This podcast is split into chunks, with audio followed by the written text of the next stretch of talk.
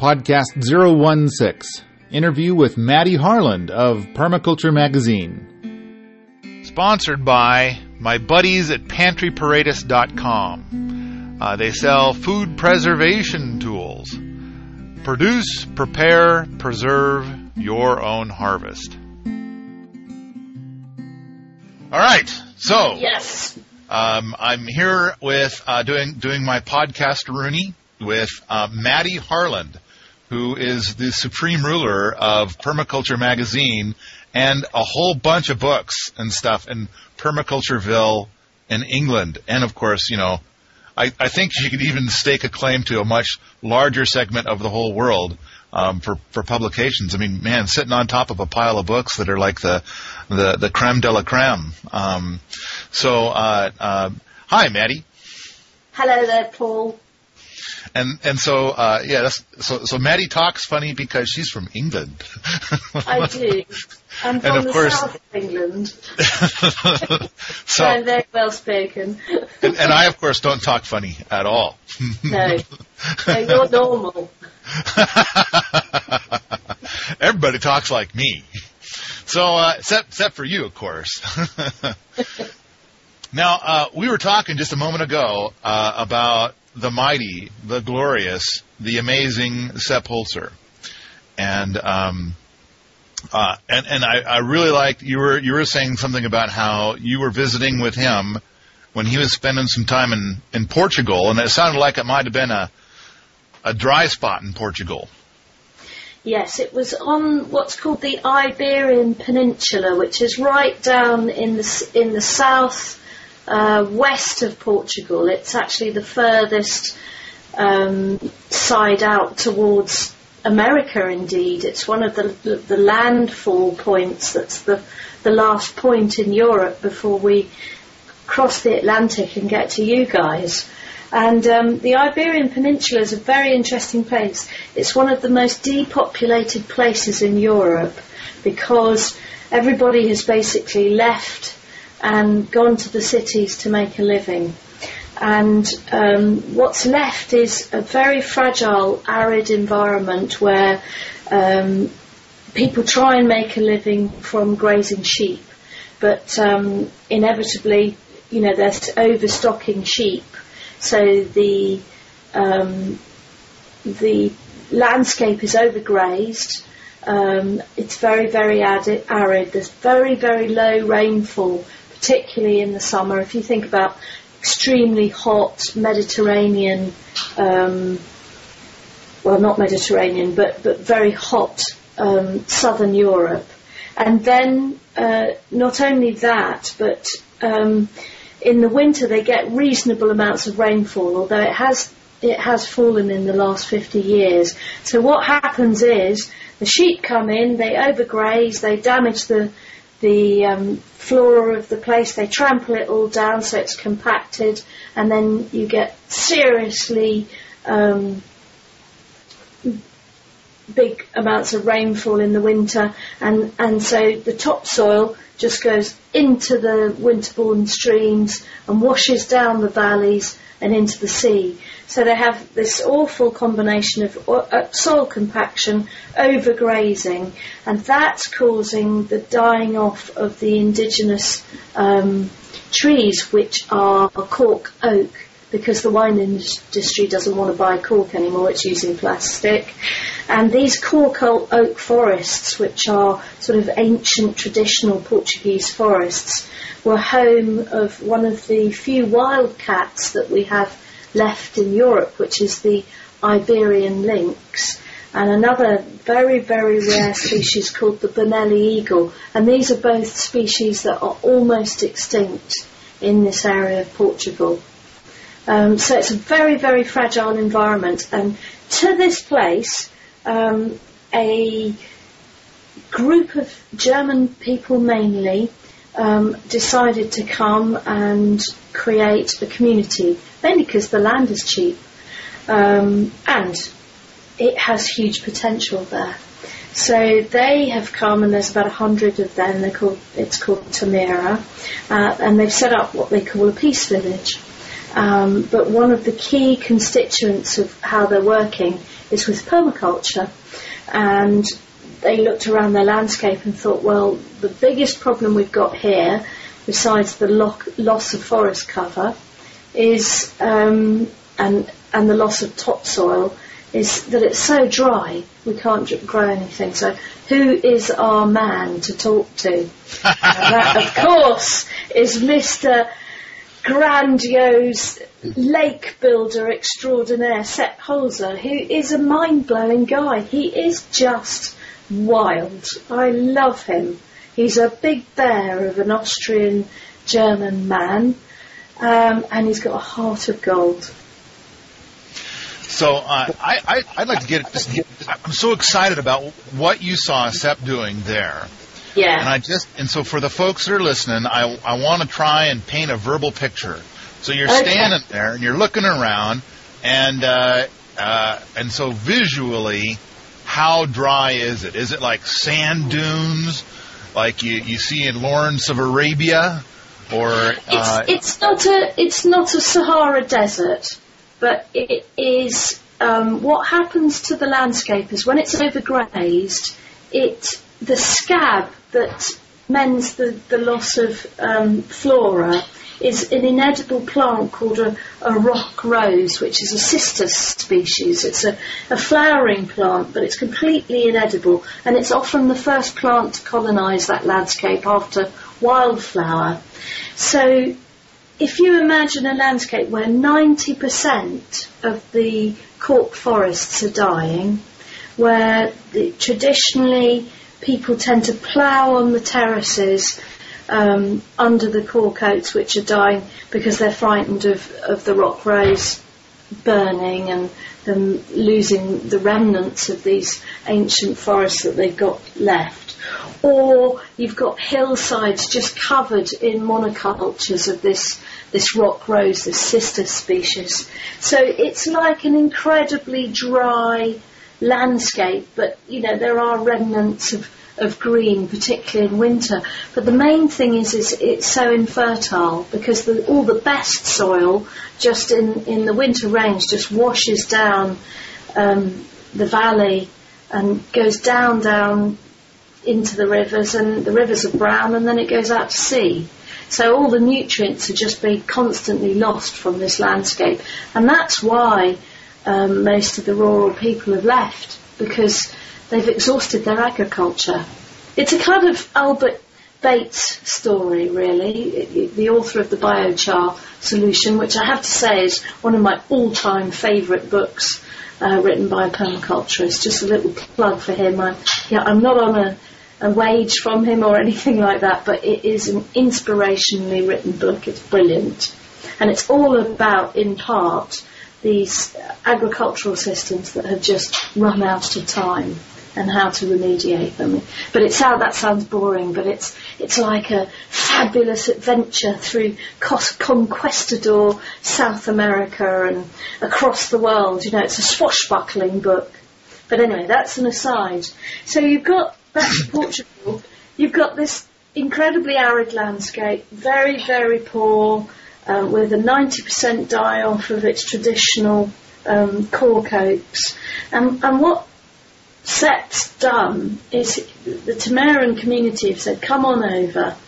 And he has completely transformed their landscape. It is, you know, I, I'm a journalist, right? So I, I've watched their webcam of their first lake filling up, and I thought, oh, you know, great, but it's not. It's going to be a pond, and it's probably going to be pretty muddy by the end of the summer. You know, I had a good dose of scepticism before I went there, um, and I have to say that I was so deeply impressed by what they're doing.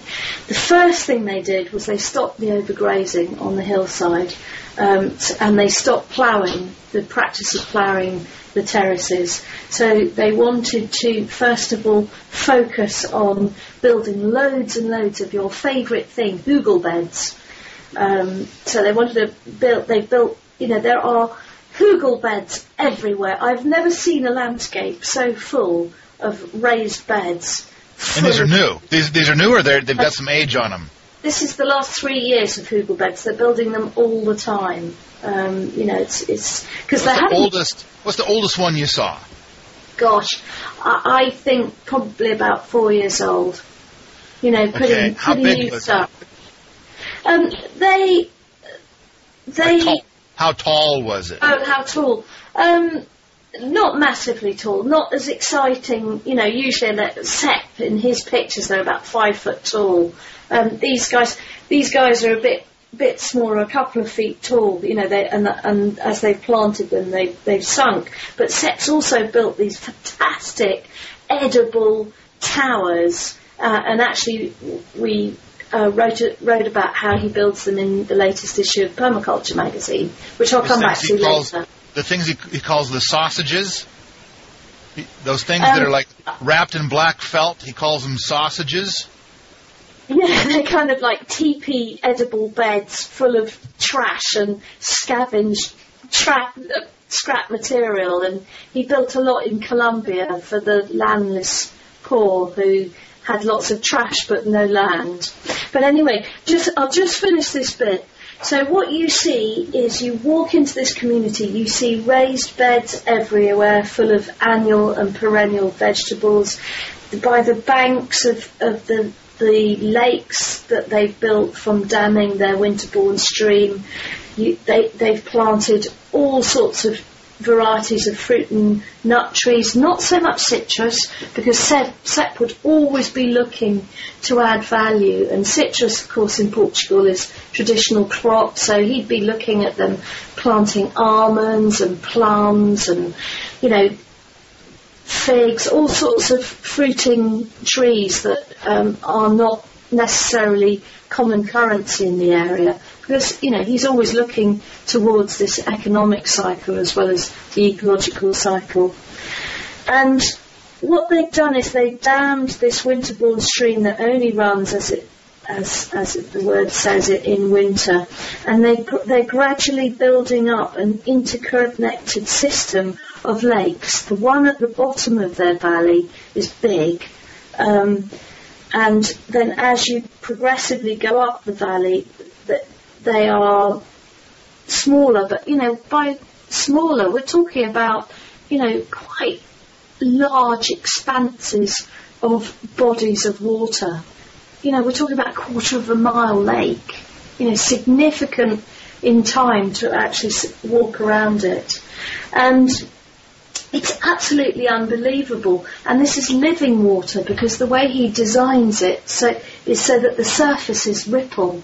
And he's, he's, they're full of frog and fish, which keep the balance between humans and mosquitoes, which is very important in, in that kind of climate. Um, so the fish and the frogs eat the mosquito larvae and, and don't eat the humans. And so the, the Tamerans don't have a big problem with malarial b- borne disease. And you look at these lakes and literally they are living, rippling systems of water. And what I loved about him was this, the way he cupped his hands and he said to me, God has given us enough water. All we have to do is uh, find a way to hold it in the landscape. So, you know, for him it's so simple. What we would think was a complex engineering project that we might flow, throw bricks and cement and concrete at and all sorts of modern technological resources. Set, Sepp just knows where to dam the stream in the landscape and where to, you know, put the clay liner and he only lines one wall of the dam and then the rest of the dam just fills up and becomes a lake. So, You know, and that's they've the- done this. That's the first time I've heard of him using clay liner or, or uh, introducing clay to a pond. Yeah. Um, I've always heard of him as building all of his ponds by using just the materials that are that are right there. But you Yeah. saw him using clay, or he talked about using clay. He did, but he, he, he talked about just kind of having a lozenge at the bottom of the dam of, clay because it's quite a stony, arid environment, and, and that was purely there just to capture it because it needed to be there. But, but this is three years of, of damming, okay? And I got up one morning and the early morning mists were arising out of out of the lakes and, and into the air and leaving their dew all on these surrounding hugel beds around the lake, which of course never have to be watered. And you know putting the dew onto the trees. And and I watch swallows swooping and drinking and they tell me that otters have come back to the area. And I saw new springs beginning to spring up in the hillside near the lakes. And even a Bonelli's eagle, which is almost extinct in that area of, of uh, Portugal, had come back the, the summer before to check it out. And I thought, well, you know, ne- next time it will have a mate and it will set up its own, you know, home there and, and that is a remarkable ecological in, indicator that you are recreating, you know, top class habitat for, um, uh, you know, birds at the top of their food chain. And um, the whole landscape, I could see the whole landscape being reaquified. And they told me that the old cork oaks, they can't save them because the mycorrhizal connections in the roots are so damaged that, that they doubt they'll save that, the old cork oaks. But the new ones, the, the newer saplings are putting on significant growth. And you can see the growth patterns of before the lakes and then in year one of the lakes, year two and year three, and, and you see the growth patterns are just sort of expanding. They're, they're doubling, tripling. The sort of beneficial of relationship of water and and plants is just compounding and compounding until you've got this real effect that's building in the landscape. And for me, I, I mean, I found it quite an emotional experience because, as I said, I'd gone there to meet Sepp Holzer because I'm a publisher and we've published, we bought the rights to one of his books in German and spent some time translating the book, which is Sepp Holzer's Permaculture. So I went there to, you know, make friends with one of our authors and just to see his work rather than just read about it or watch it on film. And I was deeply moved by the power of the transformation of that landscape and also the story that we can regenerate even the most damaged, impoverished and arid lands. And we can do it in three years if we understand how to I, do I, it. I have to admit, uh, so when, when Sepp came to the United States, and, and I spent 12 and a half days um, with him, hearing him tell his stories, and and uh, and I saw the pictures that he brought with him of the stuff that he did in Spain, which sounded Yes. similar.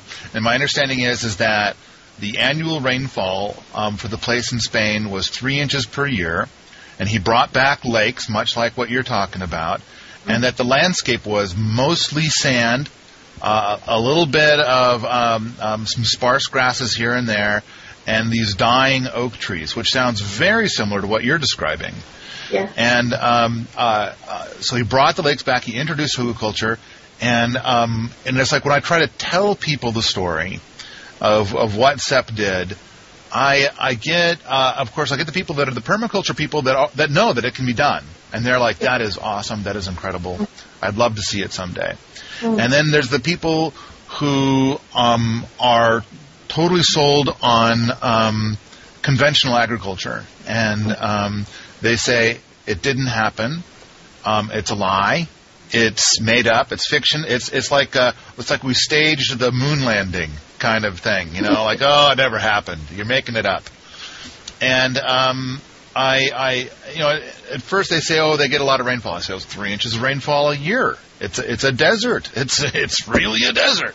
And um, I uh, I just I so now I have a powerful need. Like, oh, you know what I'm going to do? I'm going to pop over to Portugal, you know, from Montana, and uh, and and take some video or something like that. Now, here we are in Montana, where I'm at. It's mountain desert, and Sepp Holzer is coming here in about a year. He'll be here the first of May, 2012. And uh, and so we've got a desert, and so I'll, hopefully we'll get him to demonstrate stuff. But the but the important thing is, is there you were, and I'm thinking that that's the gold right there. That's the thing that would make that would shut all these people up.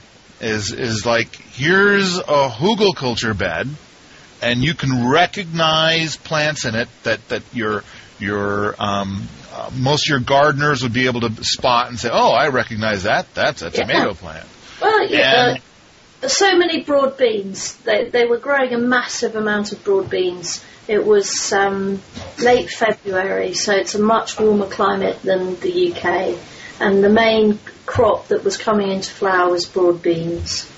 Um, but he'd also, the other thing he did was he he's um, instead of ploughing the terraces with these cork oaks, he, he, he had a couple of pigs that he'd brought in and um, he was getting them to plough in sections, and then he was planting um, trees, planting trees and, and vegetables, and bringing the pigs off and moving them on. So tra- tractoring the land in in small lots with a couple of little piggies, lovely little Austrian fellas. Very actually, that's not true. Actually, let me stop being naughty because um, they were traditional Portuguese piggies. Very handsome little fellas, though. I really liked them.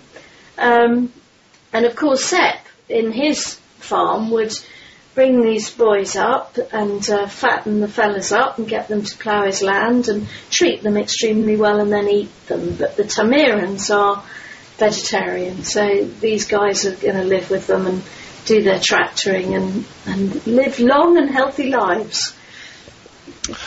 I, I have to tell a story, uh, a Sepp Holzer story, and, and I know that this should really be, I should get as much from you as I can, but I just can't stop myself, and I'm that obnoxious. Yeah. And Hey, so, look, well, we can we can chat another time. There are many stories. there's many stories. We can do this again. Absolutely. Let's hear your story. Okay, I uh, so it was the first time I ever met him face to face, and I was so excited. And there was a room full of about seventy people, and he uh, um, he stands up at the front of the room, and we just got through watching one of the new videos with him in it, and um, and he's he's he's asking he's answering questions.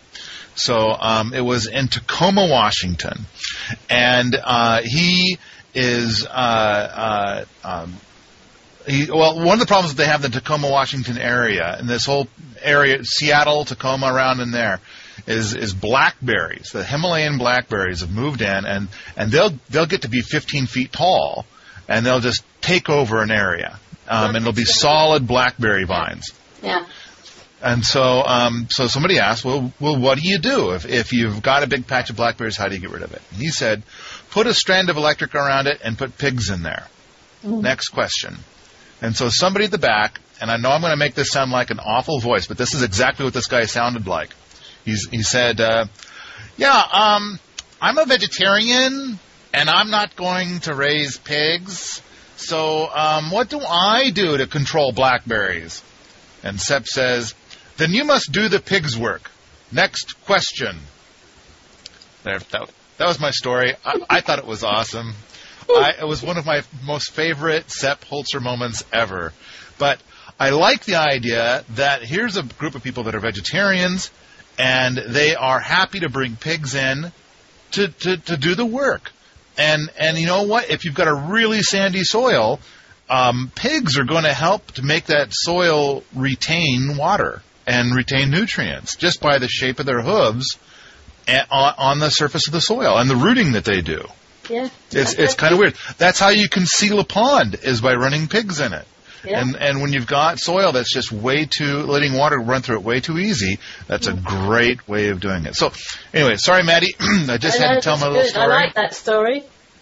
I'm I'm I'm very excited to hear more of this. I mean, it sounds like it's very much like the things that he did in Spain.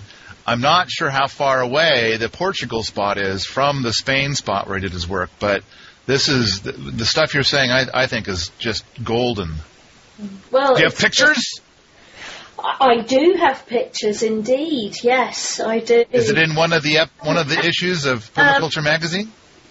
I have published. I did a page of this this kind of sausage vertical bed. Um, but if you want to see the lakes, you, you just go to www.tamera.org, and Tamera is spelled T A M E R A. Okay. And it's it's a it's a kind of fairly cosmic e- eco village, um, and they do a lot of um, peace work there, and they they work closely with people from um, Colombia in South America and other, uh, and also in the Middle East. They do all sorts of interesting sort of social permaculture stuff as well as the, you know, on the ground food growing, hugelkultur, lake building stuff. You know, they're an interesting group of people. So there's pictures on their website of the lakes, but you're not sure about the hugelkultur beds. The hugelkultur, well, oh God, I mean, they probably, they probably do. I mean, they probably do. I haven't, I haven't checked lately. I mean, I took pictures of hugelkultur beds, of course. We've even got a lovely article build a hugelkultur on, on our, on our website as well. So, so now, because I think what would be of tremendous value is to have a picture of a Hugelkultur bed that's three or four years old, with plants Yeah. growing out of it that are the kinds of plants that you would recognize from a regular garden, and then you would say, "Here we are in a desert. Here's the Yeah. the garden plants growing out of this hugelkultur bed, and we have not irrigated this one speck." I I think that that would be a Kodak moment. That would be something really wonderful to to have as as like a poster child for permaculture. Really. Yeah. Okay, I'll go and look at our photo library and and I'll I'll, I'll get hold of one for you and I'll send it to you. And write you a oh, little paragraph. wonderful! I'd love to have that. I'll do all will kinds of things. it to you. It would be my favorite picture. Oh, how sweet. right. And the other thing he does though, Paul, is that he sticks whacking great big tree trunks in his lakes as well. As you know, and it's not only as habitat for the fish to hide under, but it also, he says that big rocks and big tree stumps stop evaporation. They they stop evaporation. evaporation because surface evaporation in, in a climate as hot as Portugal is significant. But he, he says, you know, wherever you have big rocks, you have this capacity to hold water. So he, he puts as many big rocks and whacking great big trunks of, you know, tree into his lakes as possible. Huh. Wow. I, I didn't know that because see now I always thought that part of it is is that you're going to put big rocks into your shallow ponds, um, with you know specifically the ones that kind of stick out a little bit in order to help warm the pond. Because on I uh, my understanding is on his property he's got uh, uh, two kinds of ponds. He's got hot ponds and cold ponds. So he's got some ponds where he's trying to keep the water really really cold, and then he's got other ponds where he's trying to get the water really really warm. Well, if you think about it, now he's in Austria in an alpine environment. Now, where he is in Portugal, he's in a very hot environment. So what he's doing is exactly the same thing, but by putting in these big masses into the pond, he's moderating the temperature so that it doesn't get too hot in the summer. And, and You know, that that's does another issue. So that the deep part of the dam, right down where the, the dam wall is in the lowest part of the valley, that water is always going to stay the same temperature all year round. So you might lose some of the, um, you know, a couple of feet around the margins, but the deep, deep water is still going to be um, constant in temperature, and that way you create a stable habitat for the fish. And he's growing sturgeon. There's going to be caviar in Por- Portugal. Could you imagine it? This vegetarian community is going to have caviar coming out of its ears. well, I I, I think just by having a an oasis in the desert, I would think that that would do amazing things for them I, I, as far as economic viability goes. I mean, if you think about it, um, uh, what what an amazing place to come and and stay. I, I would imagine, in, in, in fact, economic viability in permaculture is something that I, that I uh, talk to a lot of people about uh, regularly. But but but if not, uh, and and so I'm just kind of my my mind is reeling with like I, I don't know. I guess I'm a wicked American.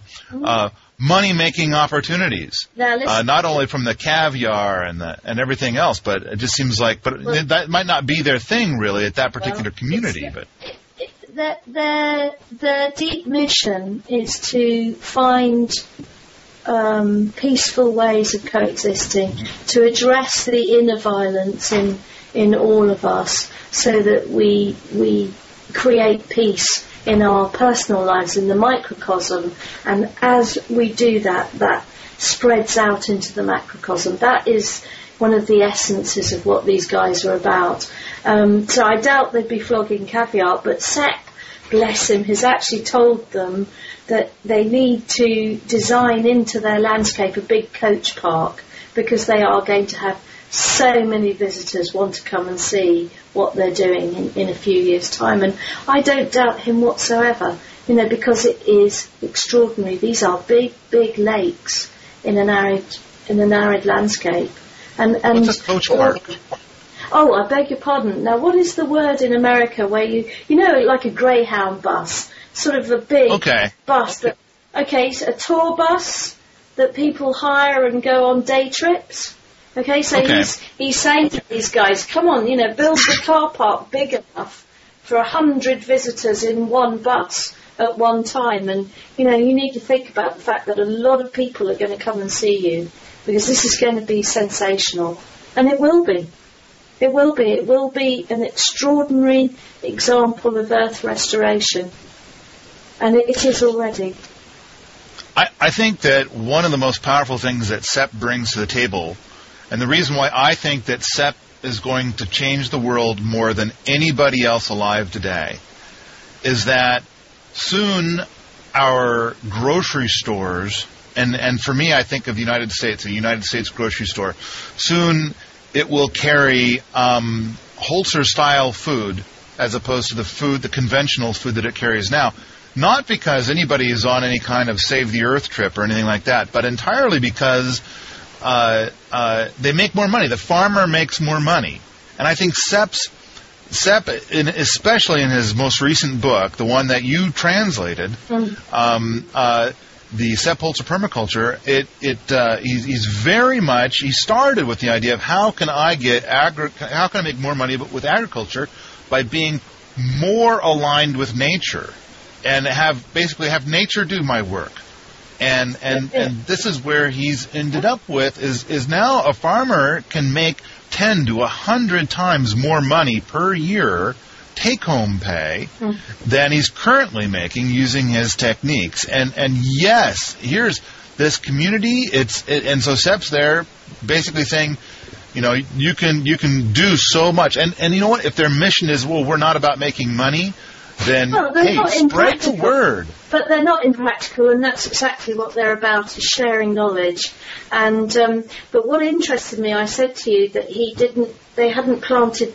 You know, I hardly saw any citrus, no lemons, no oranges. Of course, that's traditional crop.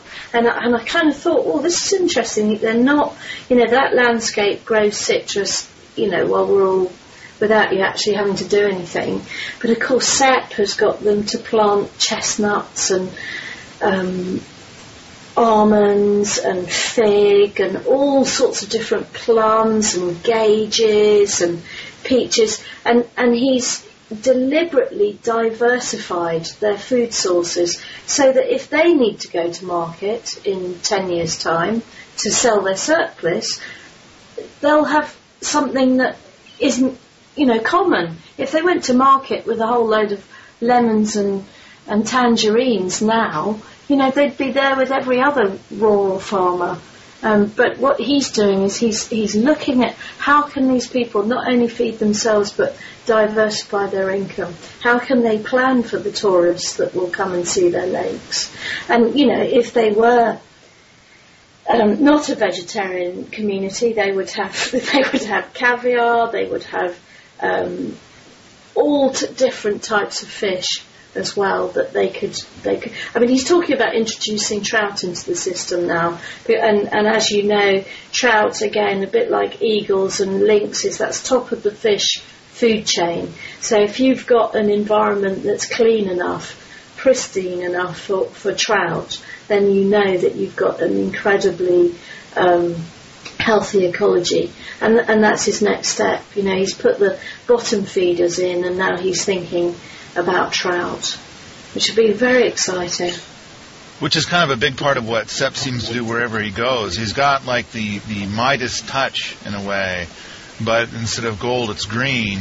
It's it's amazing how where he goes, it it it uh, you thought it was like okay before, and then Sepp gets there and he turns it into a jungle, and Yeah. um and it's like you know and and you know, uh, hats off too. As long as we're talking about the work of that Sepp has done and and greening the desert, there's you know, hats off to Geoff Lawton. Hats off to Sure. um, that that that fella that's uh, oh why does Willie Smits and Borneo. Um, there have been some amazing stories in the last few years about the power of permaculture, and uh, but I still think that Sepp is at the top of the heap. I mean, I've never, um, uh, although I, I I think part of it could be that I haven't heard enough about Willie Smits yet. Um, and uh, but Geoff Lawton is is certainly um, uh, getting around and making a lot of big changes. But uh, I, I think we need to get more uh, um, more documentation of of Sepp's accomplishments in, in desertified areas, and uh, I think that'll that'll be powerfully persuasive, and and uh, and people who are thinking, oh, I have to irrigate, um, and then you know we can show them no that they don't. Um, so Maddy, oh, we've got this list of stuff to talk Okay. about. I'm, I'm so glad that this. All right, uh, uh, Permaculture Magazine. You Yes. just you just cranked out another issue. It just uh, came off the press, and so we're all going to be all of us that subscribe should be seeing it any day now. You lovely people that subscribe and help us. We need you. We need you. We do actually. How many subscribers do you have right now? Uh, we have about 5,000 subscribers and we have um, shops all over the world. We, we have subscribers in 77 countries now and we, ha- we then supply things like um, um, stores all over North America, um, both health food stores and bookstores as well.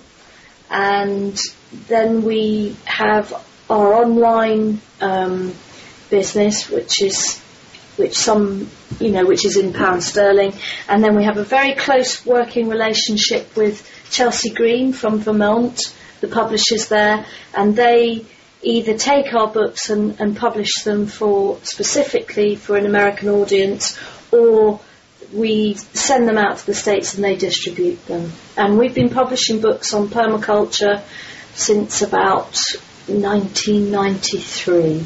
So we're old timers at this, Paul. you've, you've got your systems down.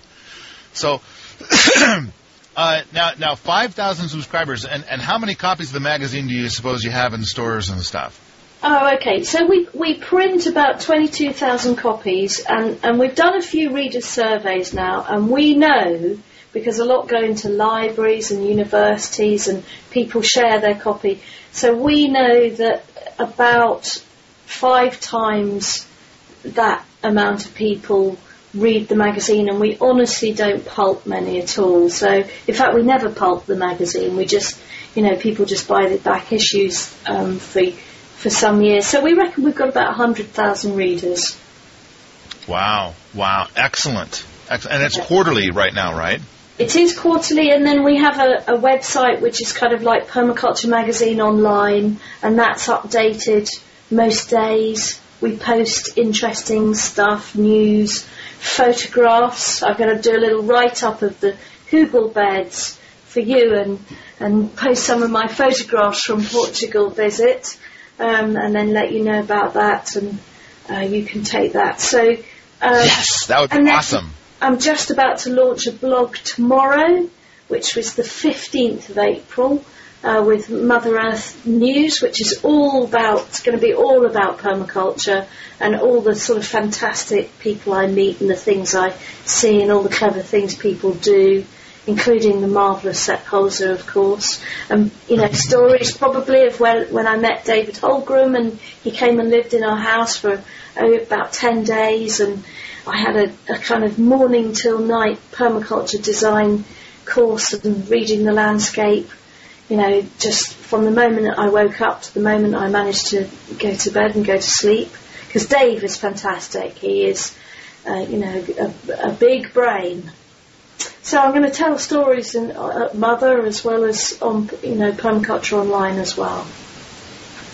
So um, uh, I, I, think that you would fit Mother really well. Um, uh, I know that I tried to submit an article to them a long time ago, and they felt that it wasn't in Mother's voice.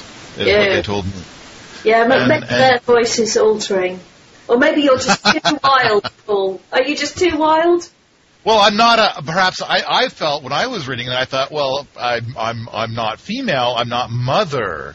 I'm just some giant doofus. And so uh, uh, they they did ask me to to modify some article into some other format, and I just never got around to it. Um, yeah. But uh, but yes, that's great that the permaculture word. I mean, Mother Earth News that that gets a, a, a lot into a lot more stores than Permaculture Magazine. Now I've seen Permaculture Magazine yeah. here in the United States in a lot of places, yes. and uh, but I see Mother Earth News in a lot more places. Absolutely. So that would be really great to be getting uh, the permaculture word spread more, especially the works of the mighty, the glorious, the amazing Sepp Holzer. Absolutely. Absolutely. I mean, mother are, mother are, are vast compared to us. You know, we are small minnows in, in the pond compared to the great trout of mother. But um, you know, we're we're we're coming along. We're coming along, but we we are very keen to um, talk to an American audience, and also in in this issue that I'm that we just published this week. That's we on its way over to the to the states, we have an article called "The Eight Forms of Capital," and it's actually Ethan C. Roland, Ethan Appleseed, writing about designing financial systems like an ecosystem, and it's looking at all eight forms of wealth, not just money. So, so you know, this is really, in essence, where Sepp Holzer is, is that he is very astute um, he does have an understanding of diversifying farm income, but he has the most incredible grasp of ecological capital, of the capacity of Mother Nature to be abundant and to provide. And, and he, he's very simple about it. It's, it's an extraordinary man because, you know, he doesn't come across in the least bit mystical, as you know. He's, he's a, he's a, you know, he's a farmer and yet he has this capacity to read landscape and understand it in a way that I think is unique. I really agree with you that he is a unique voice. It's it's pure. He has a very pure way of thinking, and and not only that, I mean, it's, it's very simple in a way. Um, uh, it seems like lately I've been doing a lot of videos and podcasts about Fukuoka, and it's amazing how Holzer and Fukuoka's works are very aligned and um, and both of them, I believe, start. I mean, their their stuff ends up being very simple in that it's like yes. you watch, you observe nature, and you basically try to do it the way nature does it. And yeah. and um, lately, I've been kind of coming up with the idea that it's about choreography. It's about um, uh, being developing a symbiotic relationship with nature. If you leave nature alone, nature does one thing, and then if you give nature just the slightest bit of nudges, then then great big amazing things like nature nature appreciates it and rewards you and and and uh, and, and expresses how much nature loves that little nudge, but it's got to be just the right kind of nudge. and I think Sepp is clearly the master at it. He and is. and uh, Fukuoka, um, may he rest in peace, was uh, a, a great master in this space also. And I'm I'm so glad that that Sepp's you know here and sharing and and we're all able to move forward so much faster uh, with with this stuff. But it's it's this tiniest amount of of something or another that gets it so that nature just becomes abundant and thrives and makes us all so happy. Yeah, and and I think you know the way our little garden, which is you know tiny in comparison to what I saw in Portugal, but uh, it's about half an acre in total. But it's a completely unsprayed, totally organic, um, very. There's there's hardly any problem between pests because there are there's such a good balance between pest and predator. We've got some very rare species in this little garden um, because of the way it's being planted. It's totally naturalistic. It's completely full of abundant wildflowers and native flora that's mixed up with all the edibles. And it's very, very low maintenance. And, and we have a wonderful amount of reptiles and mammals that, that come into the garden and eat up all of our pests so that we have great organic fruit system. Um, it works really, really well. And, and I just know from our experience that this can be replicated on a very, very small scale to, to larger scale farm system. I, you know, I've seen it in farms in, in the UK and I've, I've done it with, you know, we've taken what was a bare field with no topsoil uh, that we bought from the local farmer and it had been ploughed and sprayed and, you know, it had chemical fertiliser put all over it for years and gradually we've, we've restored it into this very biodiverse and abundant landscape. And, you know, I kind of feel like if we can do it, anyone can do it because I didn't start life as a gardener. Oh, okay. Now, now you're leading me into. You started life as a. I grew up in London, um, and you, you know, I, I didn't have a rural childhood. I didn't grow up on the farm, and uh, my mother, my father is was was a, bit, a good gardener, but um, my mother never was, and we, d- we didn't grow any food when I was a kid. Uh, you know, we accidentally had a cherry tree down the garden, but but that was about the only edible that that we had in the garden. So I mean, you know, my life was very urban and not at all based on, on sort of small holding or self-sufficiency or, or farming or even organic gardening. I had to learn everything uh, by, by trial and error. And when we started publishing permaculture books, they were all Australian. Before 1993, there was no uh, Northern Hemisphere permaculture books in existence. So we had to, you know, with people like Ben Law, the Woodland guy, um, and Patrick Whitefield, who wrote the Earth Care Manual. Um, we took, we were planting a forest garden at the time, and we said, Patrick, we've really got to publish a book on forest gardening for northern temperate climates because everything's subtropical and the sun's the wrong way round in Australia, and they've all got so much. You know, it's just a completely different world. The plants are different the, all the orientations are different. It, you know, there's no the principles of observing nature and doing all these fine permaculture things are the same, but how do you actually implement it in, in a northern temperate climate? I was taught permaculture design by an Australian, and um, I had to go away and totally learn my edibles from scratch that suited my climate. So, so that was where we were in about 1993. We were at the total beginning of trying to get this material into into our climatic zones and and into our sort of you know sun solar orientation and understand permaculture applied to completely different types of landscape with different, totally different plants. So now I'm really curious. You, you, you're talking a little bit about when you're a little girl in London, and Yeah. then suddenly we we jump up to like uh, you know permaculture stuff uh, and and cranking out books and whatnot.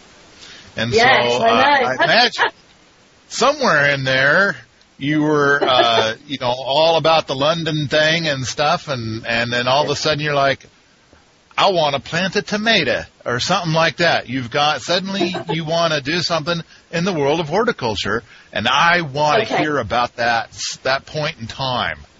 And then I want to hear about the point in time where you got to the permaculture stuff. Okay. Well, what happened was, I so I grew up in London, and um, my parents left London when I was about 10, 11. But you know, I am English, so I had to go to boarding school. You know, as we do, and Is that where they hit you with boards? they they certainly hit you with being boring, I'll tell you. Um, and I had a real passion for literature, so I went um, to university and I read English literature, but I was a bit of a funky little dude in those days, and I decided that much though I loved Shakespeare and the 19th century English novel, I thought that this post-war American fiction was so cool. So a big chunk of my degree was American literature, and I studied the beats, and I read books like Another Country, and I looked at literature in terms of social justice. And I was brought up by Quakers, so I'd already been sort of imbued with ideas of equality and social justice, and I was really interested in the sort of flowering of post-war American literature and what that brought really to the global literary movement. So I did this degree in uh, um, English and American literature, and uh, I loved Allen Ginsberg. I loved the the anarchic nature of the beats, and and then I kind of got to a point where I was going to do a master's, and I thought I cannot live in this ivory tower anymore. You know, I need to get out there in the world. So I left uh, university and I started a, um, a a whole food shop. So completely organic, you know, brown rice beans, interesting macrobiotic food. I started that in a Portsmouth, which is on the south coast uh, by the sea in the south of England, and it was the only shop of its kind in the whole area. Um, it was, you know, there was only about three shops like that outside London in the south of Britain. You know, it was kind of quite wild in those days, and um, so I really got into or- organics and all this whole concept of um, organic farming and healthy whole foods and, and the like. And so it was then a natural step that I then became really interested in, in complementary medicine. So herbalism, homeopathy, acupuncture, and also um, some aspects of the personal work, um, psychological stuff. Um, you know, healing the mind as well as the body. So I trained as a psychotherapist. And then I thought, well, it's all very well living in your head, but what about the planet?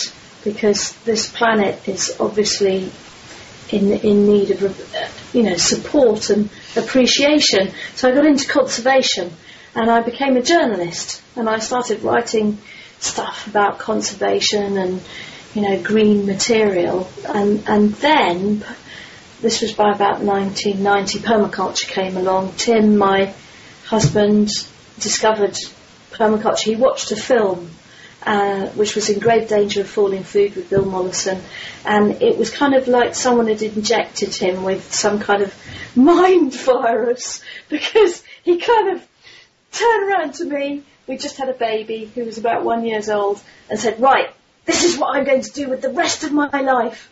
I'm going to system. I'm going to plant wild flowers and I'm going to create habitats, but I'm going to have an edible landscape all at the same time, and I'm going to grow food and and you know this is going to be it. And and he was completely and utterly in love, in love with the vision of um, food falling from trees around him that he had planted. And and I kind of thought, oh God, I don't want to do that. I don't want to be a bloody farmer's wife. Up up to that point, you hadn't planted anything. No, not well. You know, maybe the odd tomato plant in a grow bag or something. You know, in my Okay. urban garden. But no, I was Okay. useless.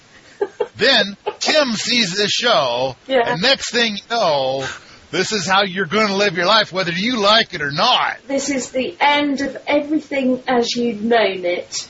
This is this is it now. Everything is going to change. And I, there I am with a little baby who's about one year old, you know, a mummy. And I'm thinking, oh my God, what's happened to the man who's gone mad? and he had, of course.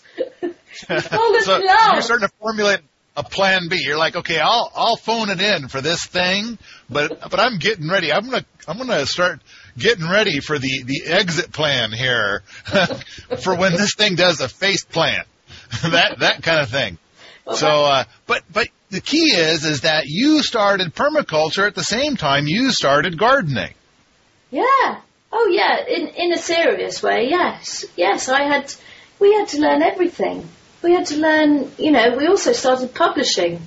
Um, Tim was working for a publisher and I was editing, but we didn't have, you know, layout skills. We didn't know how to actually, you know, I knew how to edit books and, and Tim knew how to sell them in shops and get authors to write things, but to actually, you know, make your own typeset book, and this is fairly sort of unsophisticated Mac technology at this time, and we did still use scissors and paper and glue.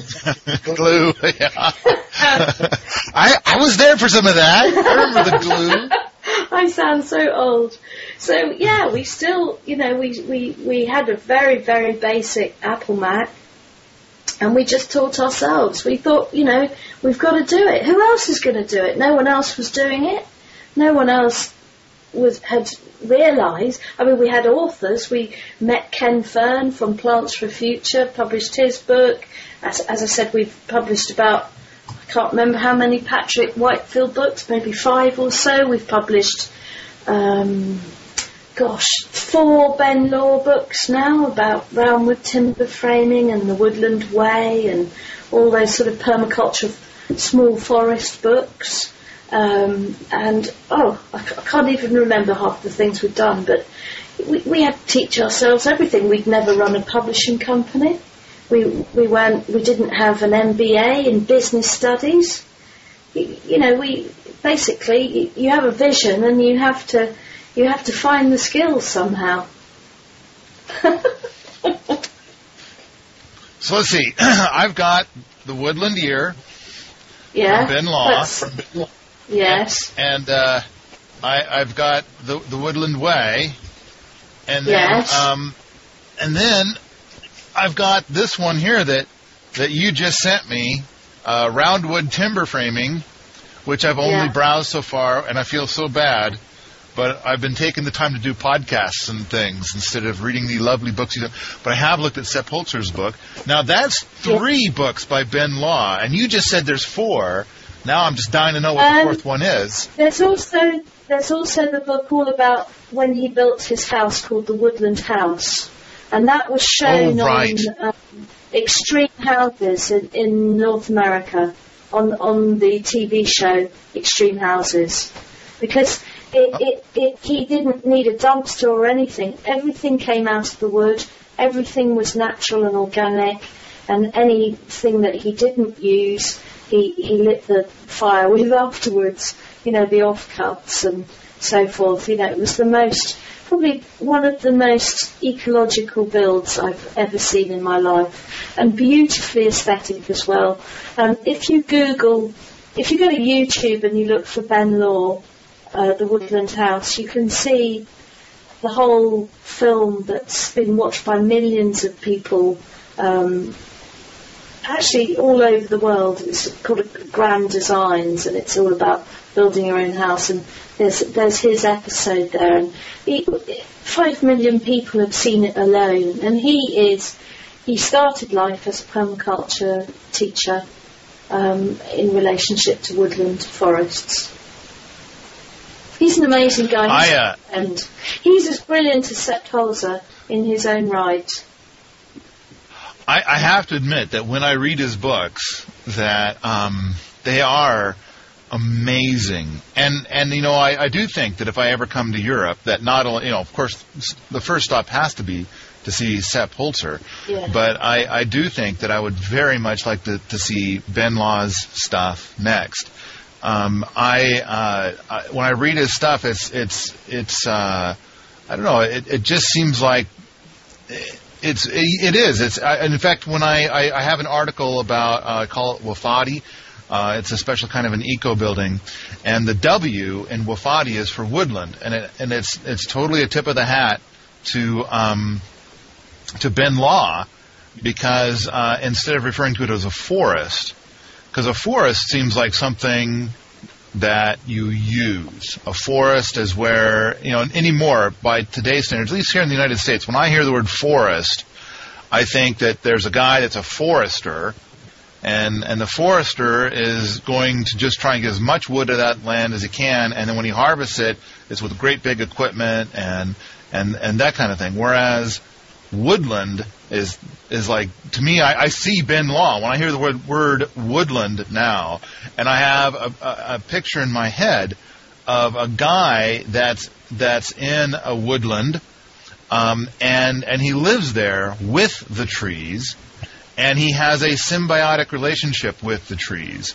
And he helps the trees, and the trees help him, and he's got a thousand different little things that he does that that that is a, a, a, wonderful example of choreography between a human being and nature, which I think is a, a big part of uh, what permaculture is. I, I um, the books are fantastic. And what fascinates me about Ben is that he, he you know, he, he it is a forest farm in essence, but what, as he recoppices and brings that woodland which has been neglected since before the Second World War back into rotation, he brings in all these habitats. So he now has, you know, he has nightingales nesting there, which are very rare in the south of England. He has rare butterflies that are coming back in because the flora is improved.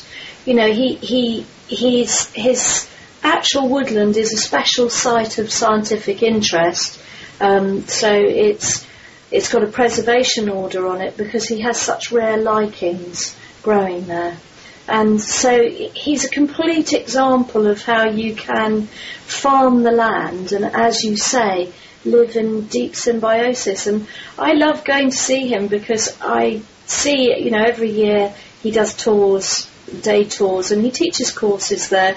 He teaches at the Sustainability Centre, which is just near here where I, I, I live. Um, and but what I see from him is that every year he's added some new dimension to the woodland, um, and there's always room for innovation. So he's got that wonderful capacity, like Sepp Holzer, to put that permaculture um, principle really in the fore about thinking creatively. That the, the more creative we are, the more diversity we create. And and so you know yields are only limited by our imagination, and he has huge imagination. It's it's very inspiring, and actually, I think I'm one of the luckiest people in the world to to get to meet and work with the, these very inspiring people who are so creative, so clever. You know, I, I'm honoured. Well, I feel honoured and grateful for my life. Uh, you you are sitting on a pile of really amazing stuff. Uh, you mentioned Patrick Whitefield earlier. Um, I I read his Permaculture in a Nutshell book ages and ages ago. Yeah.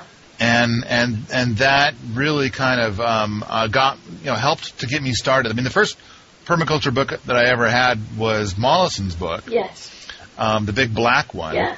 Um, and but then after that, I'm I'm quickly eating them all up, and, and Whitefields uh, was probably the second or third, and then later the Earth Care Manual. Um, I, I've actually never uh, owned that book, but uh, when I took my permaculture design course in 2005, the book had just come out, and um, they had a copy there, and and instead of like paying attention to what I was supposed to be paying attention to, I was pouring through that book. I read it twice during the course and um, uh, I know that as I go out and I advise people and I visit farms and stuff like that, I tell them that they need to get the book and that there's two important parts in the book to, to refer to.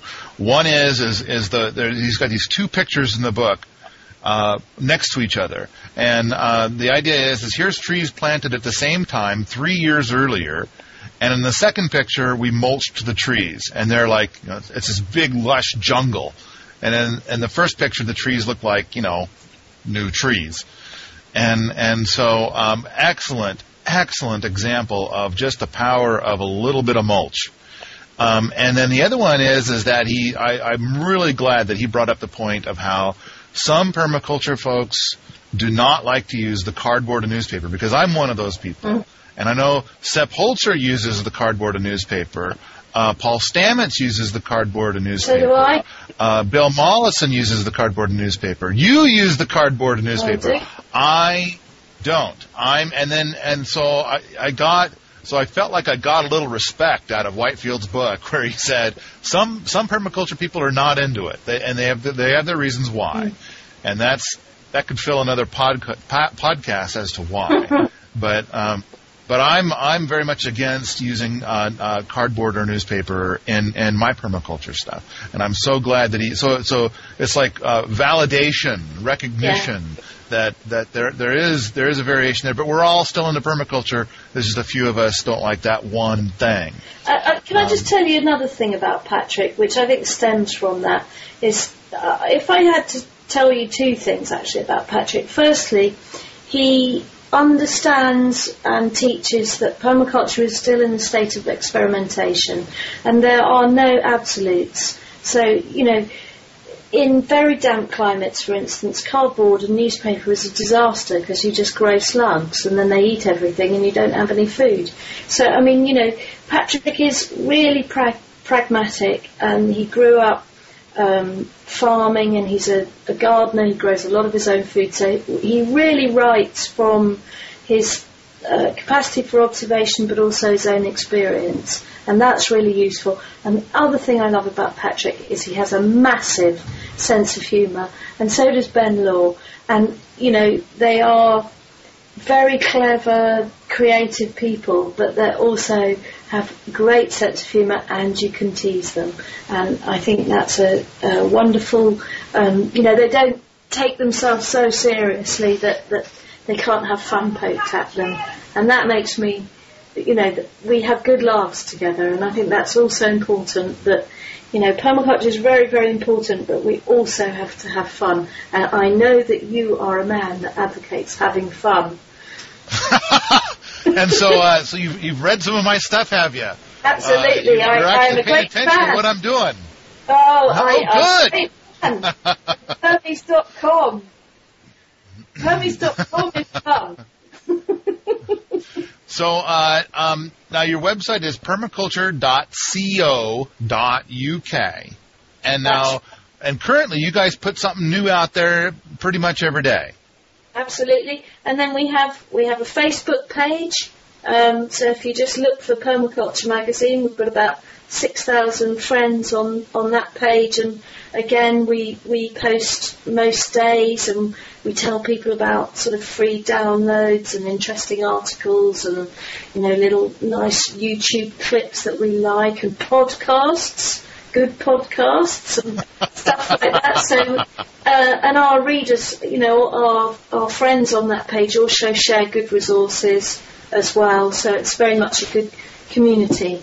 So we're sort of building as many different medias as possible. We make films as well. So we've made a film about uh, the technique of roundwood timber framing with Ben Law, and that's available. We've made another film called How to um, Natural Swimming Pools, How to Design and uh, Make Your Own. That's it. So Yeah. yeah, well, we- people can't see it, Uh, so I have to. So I showed it to you. You see that's it, odd. but the yeah. uh, and you can see and so you can see the plastic is still on it. I haven't watched it yet. all biodegradable, of course. And uh, and then we have little film clips on permaculture.co.uk. So um, you, really, what, what's what's it all about? Well, in essence, we know that permaculture is one of the big solutions to humanity's problem. We we know that we can grow enough food. but We know that we can regenerate um, landscape that has been um, destroyed. We know we can re-establish habitat. We know that we can live symbiotically with other species on this planet, and we are looking for any means of communicating this positive, inspirational message to people all over the world. Because mainstream media is a diet of negativity and all the things that the little guy can't do. And what we're about is what we can do. And I said to you, if anyone can learn to garden, it, it was me. I mean, I, I am a London kid. I never grew anything, maybe a broad bean in my sci- science class when I was eight, and, and that was about it. so, you know, if Tim and I can now become orchardists and um, create wildlife habitat and publishers, that I- invitation is to everyone that we don't have to be an expert. We are all empowered to change our life and make it better. And, and what you do, Paul, proves that you know, because you're always sharing creative solutions with people and making it fun. Which is the same thing that you're doing. You and I are doing the the, the same thing. You're just bigger. so uh, I don't know about that. You've got, you've got more giant. traffic. what's that? I said you've got more traffic to your website, I bet. Oh, do I? I, I think we have. Uh, last I checked, we're we're doing be- about six to seven thousand people a day to Permies.com, and about four to five thousand a day to RichSoil.com, and about about six to about six thousand a day uh, to the the YouTube videos. Yeah, so you're So, doing a I don't know how- job. So is, is that more than what you're doing? Oh yeah, much smaller. I- we're, we're small. Well, when it comes to the the internet stuff, I'm told that that we that I've got the the biggest by far, possibly bigger than all of the other permaculture sites Well, combined. there you are. You're But- big. You're big. Yeah, yeah, it's it's it's mighty big. Yes, ma'am. Uh, at the same time, I don't have a book or a magazine, and you've got a big heap of those. And plus, on top of that, you are right. You get to you get to hang out with these people more than I do.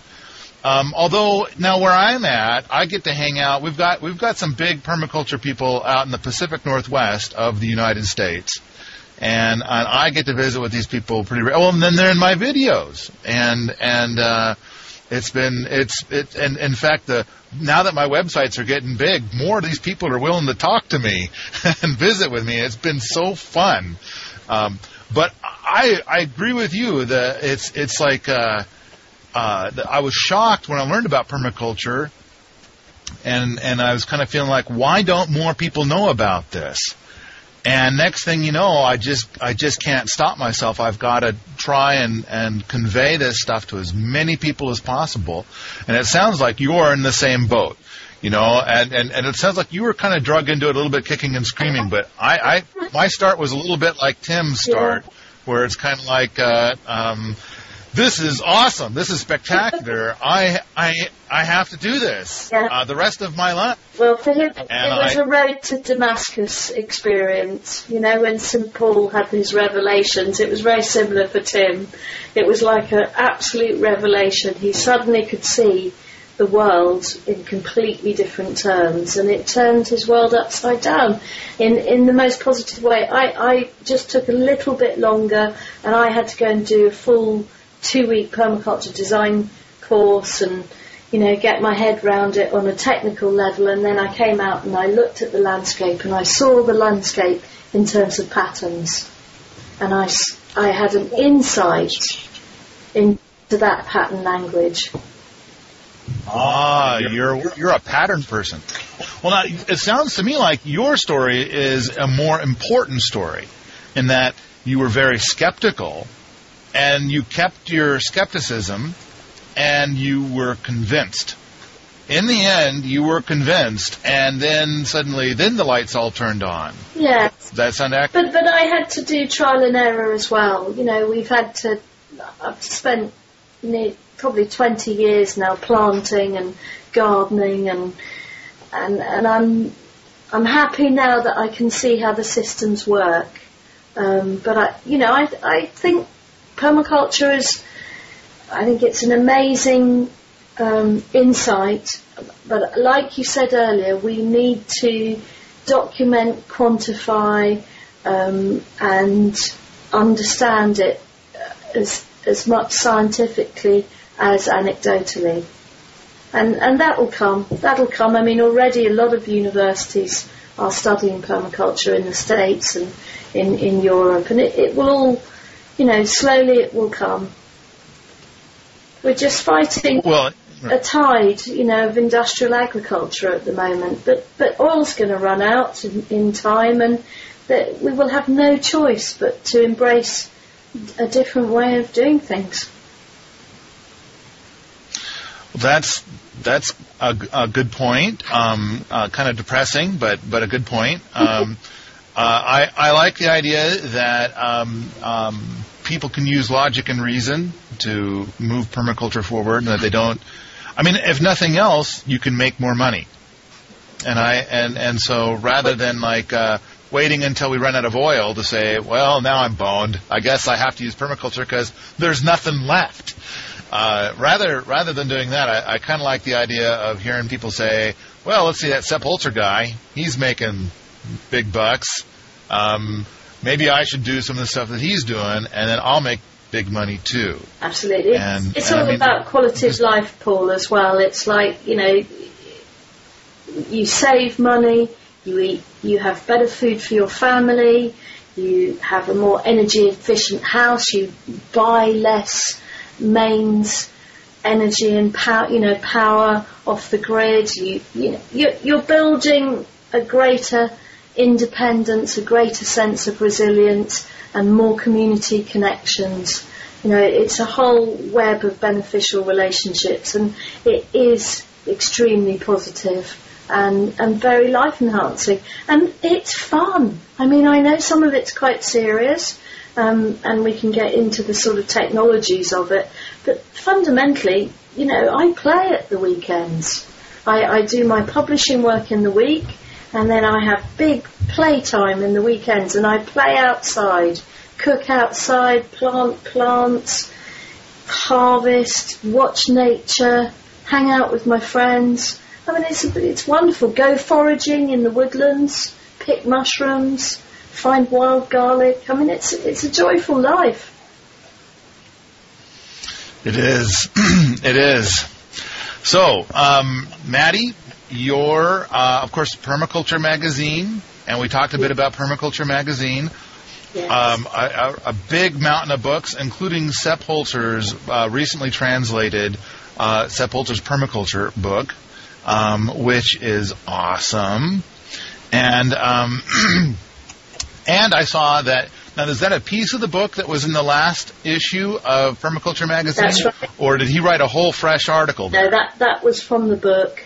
Um, from and in the next, in the latest magazine, which is on its way to you, Paul, um, there's a whole hugelkultur article, as you would wish for, with lovely you have listened. you have been listening to my stuff. I just love that word. I love hugelkultur. Um, yeah, so that's coming, and Sepp's just written a new book as well, and we hope to get that translated in, in the next six months. Um, that that's our aim, and that's all about water in the landscape. Um, so so that's really it's it's more set really.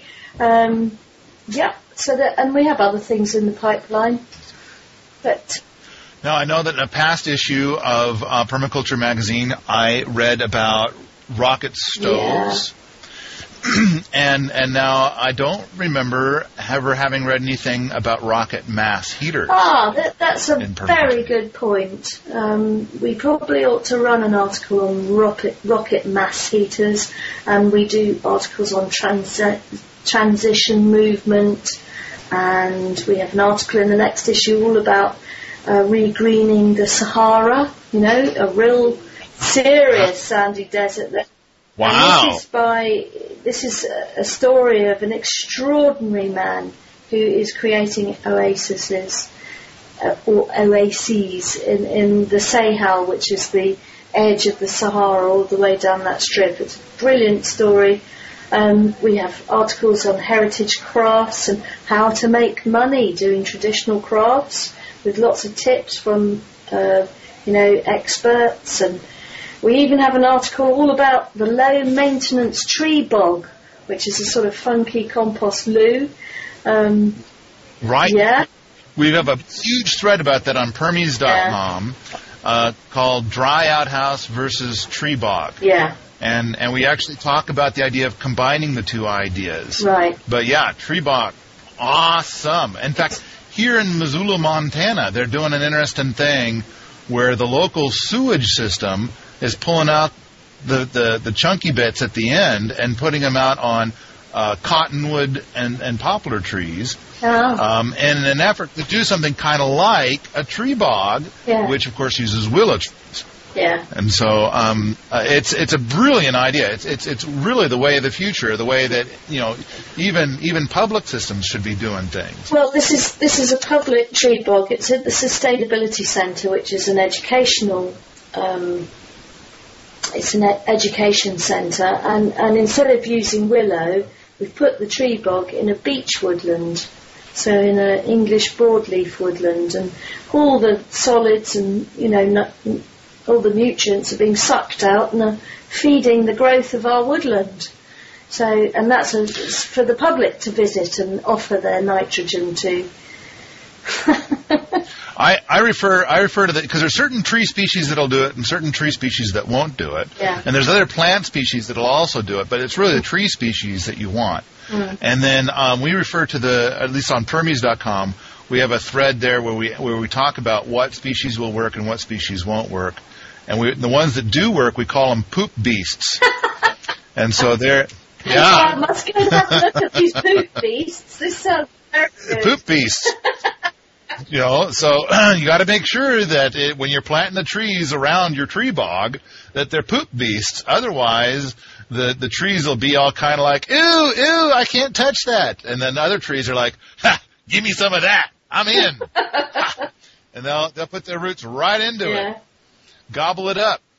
So, all right, I'm trying to wrap this thing up I here. and we want to talk about other things. We do. And so, uh, so permaculture.co.uk Yeah. is is your guys' site. Now we've got a thread at permies.com which is dedicated to permaculture magazine, and um, uh, I think we got to get a lot more going on there. And of course, we have a thread dedicated to uh, Sepp's new book coming out. And um, I, I, I know we've got at least I'm, I'm pretty sure we've got a thread dedicated to the works of the amazing Ben Law. Um, and and uh, it seems like, and in fact, we've got the whole forum. I made, I, I I I spun off a whole forum just out of like respect to Ben, and uh, uh, called Woodland Care, and um, it's it's like Ben Lawville, you know, and uh, and and uh, he's never come by or anything. I mean, I made Ben Law bait, but no, he never showed up. Uh, uh, but I'll, but I'll let you uh, into um, secret. He's he has he doesn't have a, a telephone line that connects his internet up properly. He he has to use a, a cell phone, and it's terrible. So he can never hang out on forums or Skype or anything. It, it's it's hard to imagine him spending much time online. Uh, I mean, he's you, I mean, you just when you look at his books, he's just doing so much stuff that's just so cool. Uh, and and I'm really jealous. I mean, hey, there you are on the same island. You get to go and, and hang with him whenever you want. How cool is that? um, I've got to come over there sometime. Um, so the, the the the the magazine, the big mountain of books. Now, what's what's the website? Because now you've got all your books and you got a bunch of other stuff. It's all sold on a different website. Oh, and we can't forget to talk about Sepp Holzer's DVD. I mean, the the the one that's got the the three the three shows on one DVD. There's uh, Farming with Nature, yeah. Aquaculture, yeah. and uh, Raised Beds yeah. and Terraces. Yeah. And and uh, um, so it's got those three on one, and it's called the three in one DVD. And you've got it on your site, and it's the only place I've been able to find it for sale anywhere. And that's and and that I think that that if I if I had to get rid of every book and DVD that I own, get rid of all of them, and I get to keep only one, that would be the one thing I would keep. That I've watched that DVD probably 35 How times. nice. And and it's and I just really think that that's it's like uh, you know what we're all about and what we're doing and and why and it's all in that. I mean, if you so if you could only have just one thing, it's got to be that DVD. And as far as I know, you're the only person who sells Okay, it. well, if you put into Google green shopping, you'll get a website called www.green-shopping.co.uk. And you put into the search engine on the front page Sepp Holzer, you'll get all his books and DVDs right in front of you. You can see little clips from YouTube, um, but they're all there.